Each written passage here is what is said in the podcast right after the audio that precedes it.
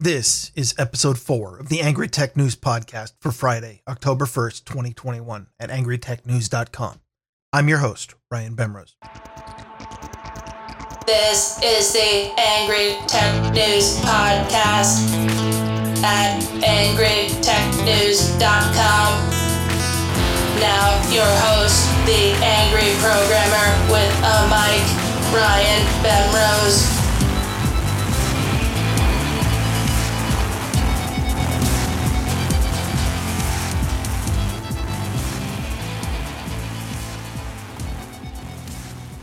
Actually, you may have noticed, and a couple people who sent me notes have, that the show is coming out a couple days late. I had to take a mulligan for technical reasons, and I didn't get time to re record until Monday. I was warned that doing a solo show is hard work, and I haven't quite nailed down my workflow.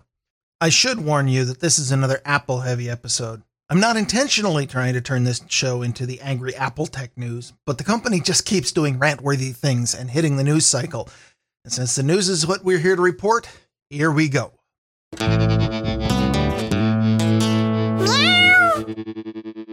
From the old fashioned fishing department, Apple AirTags are a small device created by Apple that you can attach to your luggage or bags, electronic devices, or just put one on your keyring. Apple released these back in April, and the idea is that if you lose the device, along with whatever item of value you had it attached to, you can find it again using Apple's impressive surveillance and tracking apparatus. The devices plug into the Apple's Find My network, a global mesh network consisting of every Apple device everywhere, connected to each other using ultra wideband and Bluetooth low energy, and constantly reporting their locations to Apple to be stored in a database somewhere in Silicon Valley. The selling point behind the network is that on the one day a year that you misplace your phone or whatever you have AirTagged, Apple services can, in a triumph of convenience, quickly find its location, direct you to it via an app, and even make it beep at you. What Apple uses all of the location data to collect the other 364 days out of the year, they don't say. But if what I just described doesn't strike you as a recipe for a dystopian privacy nightmare, then you haven't been paying attention to this show. The AirTags have another feature as well. If someone finds it by looking for random Apple branded Bluetooth devices and scans it using NFC, the would be Good Samaritan will be given your phone number and a personalized message, presumably so they can call you and get it back to you. Hey, points to Apple for not restricting it to only Apple users. It works with any NFC enabled Android phone too. The tag also includes a link to found.apple.com, which you can click to contact the owner through Apple's proprietary channels. Apple wants you to think of AirTags as the digital version of a luggage tag. There's some sense in this. Many people today can't even be bothered to look up from their phones long enough to read a physical tag. So let's move that tag data onto their phone and into their field of attention. And so much the better if that interaction can be recorded and cataloged into a database in Silicon Valley to be aggregated and sold to advertisers. Modern problems require modern solutions. Of course, the AirTags have been met with controversy from the usual privacy advocates. For one, they point out that Apple obviously cannot guarantee that the person who finds your bag and scans the tag is a good Samaritan and might do something nefarious if they got a hold of your contact info. There is little that prevents a would be stalker from NFC tapping the tag while the bag is next to you at the airport terminal and then calling you at home to ask what you're wearing. Personally, I'd be flattered if that happened to me, but not everyone likes that kind of attention, and let's be honest, it is legitimately creepy behavior. Still, I don't put that on Apple since the problem exists with non digitally tagged luggage as well, and Apple does keenly want to appear sensitive to the privacy issues. For example, they do take steps to mitigate the spy novel scenario of planting an AirTag on another iPhone user to track their movements. If Apple detects an iPhone and a non attached AirTag moving together, they will send an alert to the phone, presumably in order to stop the obvious redundancy of having to track the same person twice. If the target is an Android user, you can track them for three days before the AirTag becomes lonely for its connected iPhone and starts making an audible noise that can be silenced from the owner's app, a page on apple.com, or any nearby heavy object. There are still scenarios that Apple hasn't quite locked down. In June, a security researcher named Bobby Rauch reported that to Apple that AirTags could be used as a phishing vector against the person who finds the tag.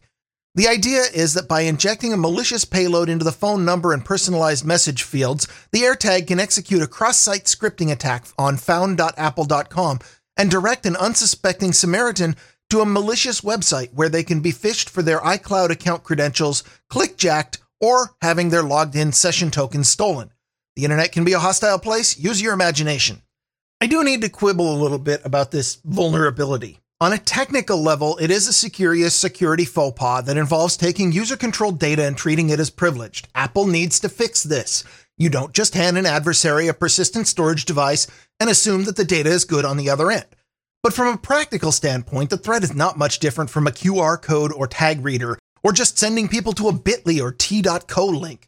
You're directing somebody to an arbitrary place on the net and asking them for sensitive information. And people need to be wary of this. This is on regular internet users. Side rant. Years ago, when Microsoft thought they could get into the tag game and made that QR code competitor made up of all the colored triangles, they also controlled the only app that was available to read them. The way the app worked was that you hit the scan button and scanned a code. If the code contained a URL, the app would immediately launch that URL in the system's default browser. I had an interesting exchange with the product team in charge of the app where I pointed out that I would like a mode where I could see the decoded URL before launching it. My argument is that if the URL goes to a page with the domain of virus.malware.site asking for my Microsoft credentials, or honestly just any site that I don't need to burn a few megabytes of mobile data to see, I'd like a chance to abort that before launching the browser. This struck them as a ludicrous request. What else do you do with a URL but launch it? I pointed out the security concerns when scanning random tags in the wild and was assured that most URLs are safe. As long as your browser is fully patched, nothing could go wrong. In the end, we agreed to disagree, and that was the end of my scanning tags with their app.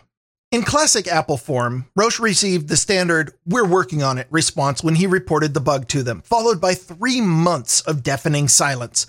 So this week, he went public with a post on Medium, putting public need to know ahead of his bug bounty from Apple, a bounty which, as expected from the secretive company, is contingent on keeping silent about known vulnerabilities for however many months or years Apple takes to fix them. Brian Krebs, where I found this story, opined on the similarity of this vulnerability to the classic USB thumb drive hack where you label a malicious USB key with something salacious like employee salaries and leave it in the parking lot. I don't think this one's quite that bad, but the social engineering principle is the same. The success of Apple's AirTags depends on your trust. Trust that the product is secure just because it has the Apple name attached to it. But it's still an electronic device and it's still complicated. Connecting an unknown device to your personal systems will always carry risk, whether it's a USB stick, an AirTag, or a random shiny circular bit of plastic that says AOL in a brightly colored logo. Be careful because the data contained therein might just be a lot worse than you bargained for.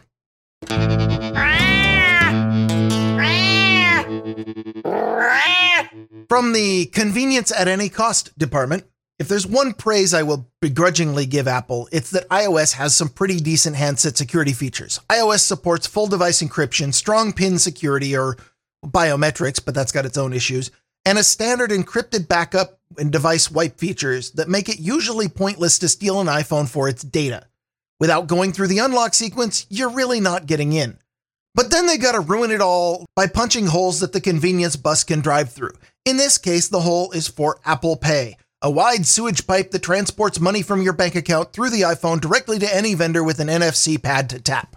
This kind of payment system represents the latest evolution in the triumph of convenience over financial planning that started in the 1980s with the widespread adoption of credit cards and even personal checks before that. Using cash for a transaction introduces friction into spending money. It requires you to see per- physically how much money you're spending. If you spend too much in a short time, you have to visit the teller again. Cash is inconvenient, and that's a feature. It makes you think about your spending. How much, and do you really need this item? It doesn't take a psychology degree to realize that the easier you make something do, the more likely people will be to do it. And for companies like Apple and Visa, who take a percentage of all money that flows through their platforms, there is a very strong incentive to persuade you to spend more money. So Apple Pay's biggest bit of friction is that you can only initiate a transaction when the phone is unlocked. This is a good thing from a security standpoint. It means that your phone won't be sending your hard earned digital money to every NFC enabled device you happen to walk by on the sidewalk. But some places having to unlock your phone is still just too inconvenient for the digital generation. For example, when entering a London tube station where phones are quickly replacing other forms of swipe cards. It would be far too simple to expect people to unlock their phones prior to reaching the turnstile. So, Apple Pay supports express transit mode. Released in May 2019 with iOS 12.3, Express Transit allows Apple Pay to run a transaction with certain specially anointed payees, uh, specifically transit operators, without unlocking your phone. Shortly thereafter, Samsung Pay rolled out a similar feature. If you think this makes it a great new attack surface for hackers, you're right. This week, researchers from the universities of Birmingham and Surrey in the UK demonstrated a proof of concept for a replay attack against a locked iPhone with Apple Pay linked to a Visa card and Express Transit enabled. By initiating a spoof transaction with the locked iPhone, they were able to record the data packets using a rooted Android phone, which could then relay those packets to any other device to be replayed in an arbitrary non transit vector vendor. Apple Pay does have a number called the contactless limit, above which all transactions are supposed to be specifically authorized by the user via biometrics or a PIN code, but the researchers were able to cir- circumvent that limit by setting the approved by user bit in the replayed packet. Using this technique, they demonstrated a transfer of 1,000 pounds from the phone's account to an arbitrary non transit vendor without unlocking the iPhone. They only had to get within NFC range. Researchers first reported the vulnerability to security teams at both Apple and Visa, but neither company was willing to admit the bug was theirs. From the research paper, Apple suggested that the best solution was for Visa to implement additional fraud detection checks, explicitly checking the issuer application data and merchant category code. Meanwhile, Visa observed that the issue only applied to Apple, not Samsung Pay, so suggested that the fix should be made by Apple Pay. Lots of finger pointing, no fixing. Researchers noted that Samsung Pay is not vulnerable. Samsung's tap and go feature requires you to sign up with approved payees ahead of time, then the phone simply issues a zero value transaction to signal the bank to transfer funds. So while the phone is vulnerable to the replay attack, no money can be transferred. They also noted the MasterCard is not vulnerable because they implement relay detection by timing the transaction. If the transaction is too slow, they assume the transaction is a relay and cancel it and ask make you do it again. While this attack can be used by particularly dexterous digital pickpocket discreetly tapping your phone in your pocket on a bus or a subway, the assailant incurs a much lower risk by simply stealing your phone, at which point they can make as many transactions as they want until you get home, log into iCloud, and shut off the account. You'd better use that Find My Phone quick.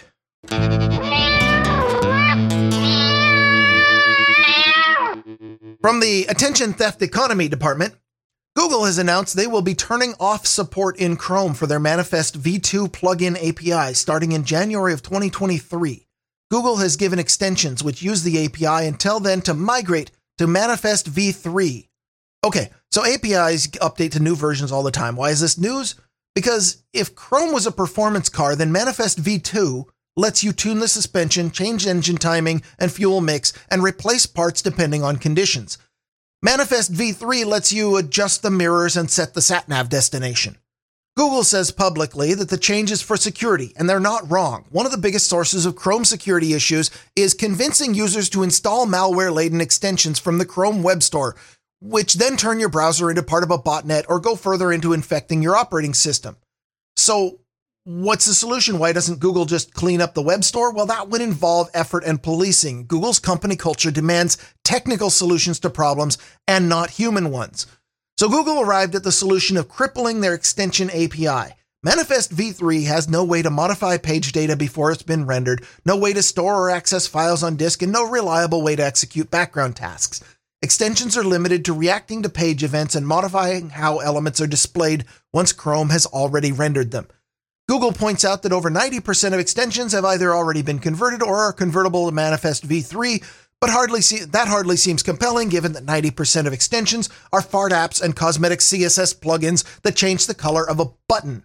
One class of extensions in that last 10% is ad blockers, which need access to a page before it's rendered in order to filter out unwanted elements. They also make use of constantly updated domain and regex block lists, which won't work under the new API. Without the ability to read files, the only way to respond to a new ad serving domain going up on the net would be to push an update to the web store, introducing an excessive delay. Raymond Hill, author of the most popular and effective blocker uBlock Origin, has gone on record multiple times saying that UBO is impossible to rewrite using Manifest v3 as the API is incomplete.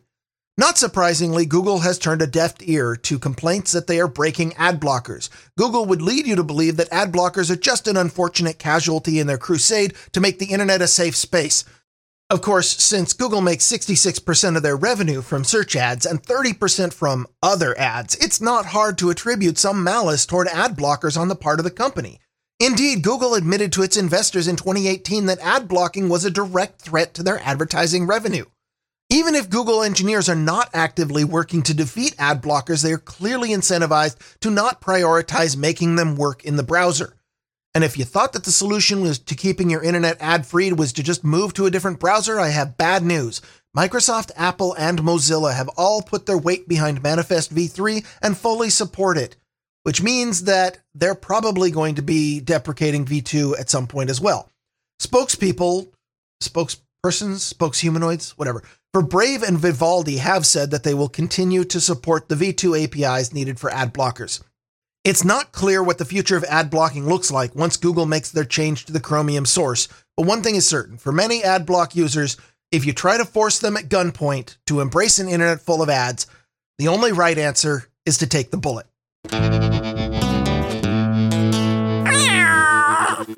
From the Charge All the Things department, we have two stories out of Brazil and the EU having to do with putting electricity inside of an iPhone. When Apple released the iPhone 12 in late 2020, they did so without the charger, that small plastic brick that plugs into the wall and connects to the Lightning to USB C charging cable. Apple's public reasons are to reduce e waste because most consumers already have an Apple compatible charger, and because Apple would like to move everybody to wireless charging so that they can eventually shave a few pennies off of the manufacturing cost by removing the USB port from the phone the way they removed the headphone jack. Oh, I don't have any confirmation of that. I'm just speculating here, but it seems likely. New iPhone users who have neither a wireless charger nor the brick handy in their phone somewhere will have to purchase one of these accessories before they can charge their phone. It certainly doesn't hurt the company's bottom line that they're now helpfully selling something that used to come in the box. Note that Apple also no longer ships earpods with the iPhone, so you'll have to buy those too if you want personalized audio. Apple's proprietary MagSafe charger will run an extra 40 bucks at your nearest Apple store. You can get a wireless charging pad elsewhere for cheaper. The iPhone is compatible with the Qi wireless charging standard, but just so you know, Apple devices are software limited to charge slower on chargers that they don't sell. Apple is also saving the planet with this move, so they say. Without a power adapter, they can use a smaller box for the iPhone, which means that more boxes fit on a pallet, which means fewer trucks which reduce carbon emissions something something something climate change. They didn't comment on how many extra trucks will be used to ship the missing accessories separately. Is all of this legal, you might ask? Well, it's not, according to the Brazilian consumer protection regulator Procon Sao Paulo, who fined Apple 10.5 million real, which is about $2 million, back in March for refusing to include a charger with the iPhone 12 and forced the company to offer chargers to anyone in the state of Sao Paulo who requests it. This fine, which was the maximum allowed under Brazilian law, and is roughly the amount of money that Tim Cook finds lodged in his armpit after a particularly restless night on the couch, clearly didn't convince the company since they released the iPhone 13 last week without a charger. Procon SP Executive Director Fernando Capez says the agency intends to repeat their impotent gesture. Also in charging news, a European Commission proposal has moved forward to set USB C as the standard port required on all smartphones, tablets, cameras, headphones, portable speakers, and handheld video game systems sold in the EU. The Commission said that they moved forward with the legislation because companies were not able to agree on a common solution despite a decade of talks. When they say companies, of course, they mean Apple, who continue to use their own Lightning connector on the iPhone, while every other major vendor sells phones that use the USB C standard. Regulators said that the Lightning to USB C adapter cable shipped with the iPhone 12 and 13 does not meet the requirement. Apple must change the connector on the phone. Apple released a statement suggesting that strict regulation will harm innovation in the marketplace and ultimately harm consumers. While I fully agree with this sentiment, I do feel compelled to point out the hypocrisy of favoring minimal state interference when it comes to charging cables, but not when it comes to patents, DRM, copyright, trademarks, right to repair, trade secrets, resellers, or competing app stores. Once a proposal is accepted by EU member states, companies are given two years to comply. Ah, ah,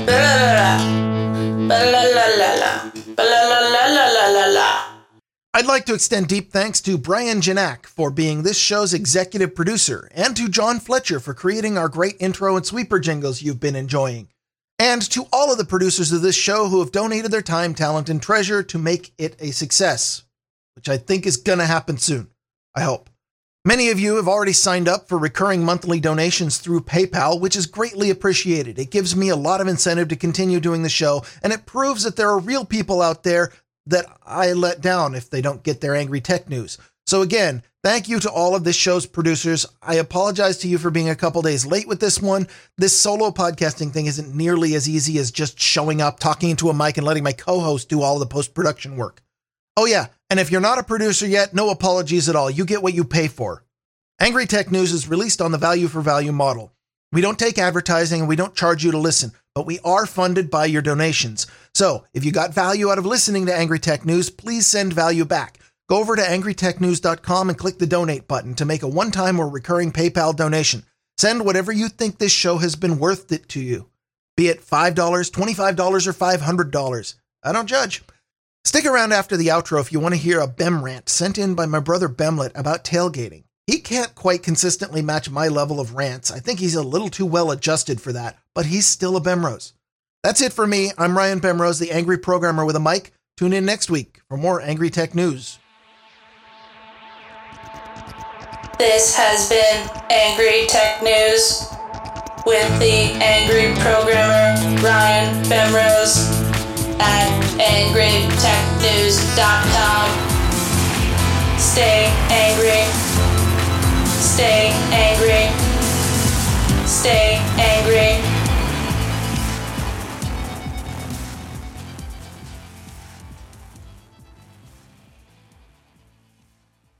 Good day to you. It's time for a Bemrant. Light. Tailgating. What the fuck is this male domination, respect my authority bullshit? I mean, let's start with a definition. I'm not talking about the Silicon Valley's imaginary quote unquote cyber attack where someone follows someone else into a secured building. Is it really a cyber attack if someone is doing it physically? And really, is it a secure building if you can just follow some dweeb in? And that's beside the point. Uh, I'm not talking about uh, what happens two hours before your local college or football team plays, uh, American or European. It doesn't really matter. I'm cool with this kind of mean seriously. It's just a bunch of people getting hammered and having a good time. Maybe some brief altercations where one person asserts their mental incompetence. I am sorry, I mean uh, uh, physical prowess over another, but nothing serious. I'm talking about a driver following too close to another at a high rate of speed on some type of motorway. We're talking about tailgating on a road, like likely a highway of some sort. Someone made us mad while we were driving. Maybe they cut in front of you and are preventing you from doing 15 over the posted speed limit. Maybe they didn't merge into the travel lane and they've been cruising in the passing lane. Fuck, I don't know. Maybe they've been driving for the past seven minutes with their right turn blinker on. I don't know. Maybe they even maliciously brake checked you and they really are an asshole. What are you going to do about it? I know. I'm going to tailgate them. I'm going to get a meter off of their bumper and drive angry for a mile or two. That'll learn them. Oh, I they didn't respect my tailgating? Let me flash my headlights at them or honk my horn. That'll teach them. Okay, let's think about this logically for a second. Someone did something either malicious or just stupid, and I'm going to reduce my safety margin significantly just to prove a point? Think about that. Now let's look at it from the other side. I pulled out in front of someone damn, I didn't realize that person was going 15 over. I thought, I don't know, they'd drive the speed limit or some shit. Hold the phone. They're tailgating me? Well, don't I feel like an asshole? No. No, I don't. Now I feel like this bitch is going to get what they deserved. In fact, you know what? I think I'm going to slow down to make this rule breaking asshole slow down himself. Okay, okay. Eh, what if I really did screw the pooch? What if I didn't realize you were coming? Now they look back and see someone tailgating and go, shit, I fucked this guy over. I'm not going to speed up. I'm going to go slow. I'm going to hope you pass me. Third option, I mean, just third kind of concept. This guy really is an asshole. He saw you coming. You start tailgating. Oh, now it's fun time. You think you're pissed at me now? Let's see what I can do to really piss you off. No matter the situation, I really can't think of a way this comes out as a win. It's really like the dog who's trying to hump a stranger's leg. Nobody wins. Nobody learns anything from the situation. I mean, really, the best case scenario is someone is a little embarrassed about what happened. Worst case scenario is somebody just wrecked their dick or car. I don't know, one of those. Driving is an exercise in trust. You trust that someone isn't going to hit you, and they trust that you're not going to hit them. Stop penis measuring and just get where you're going.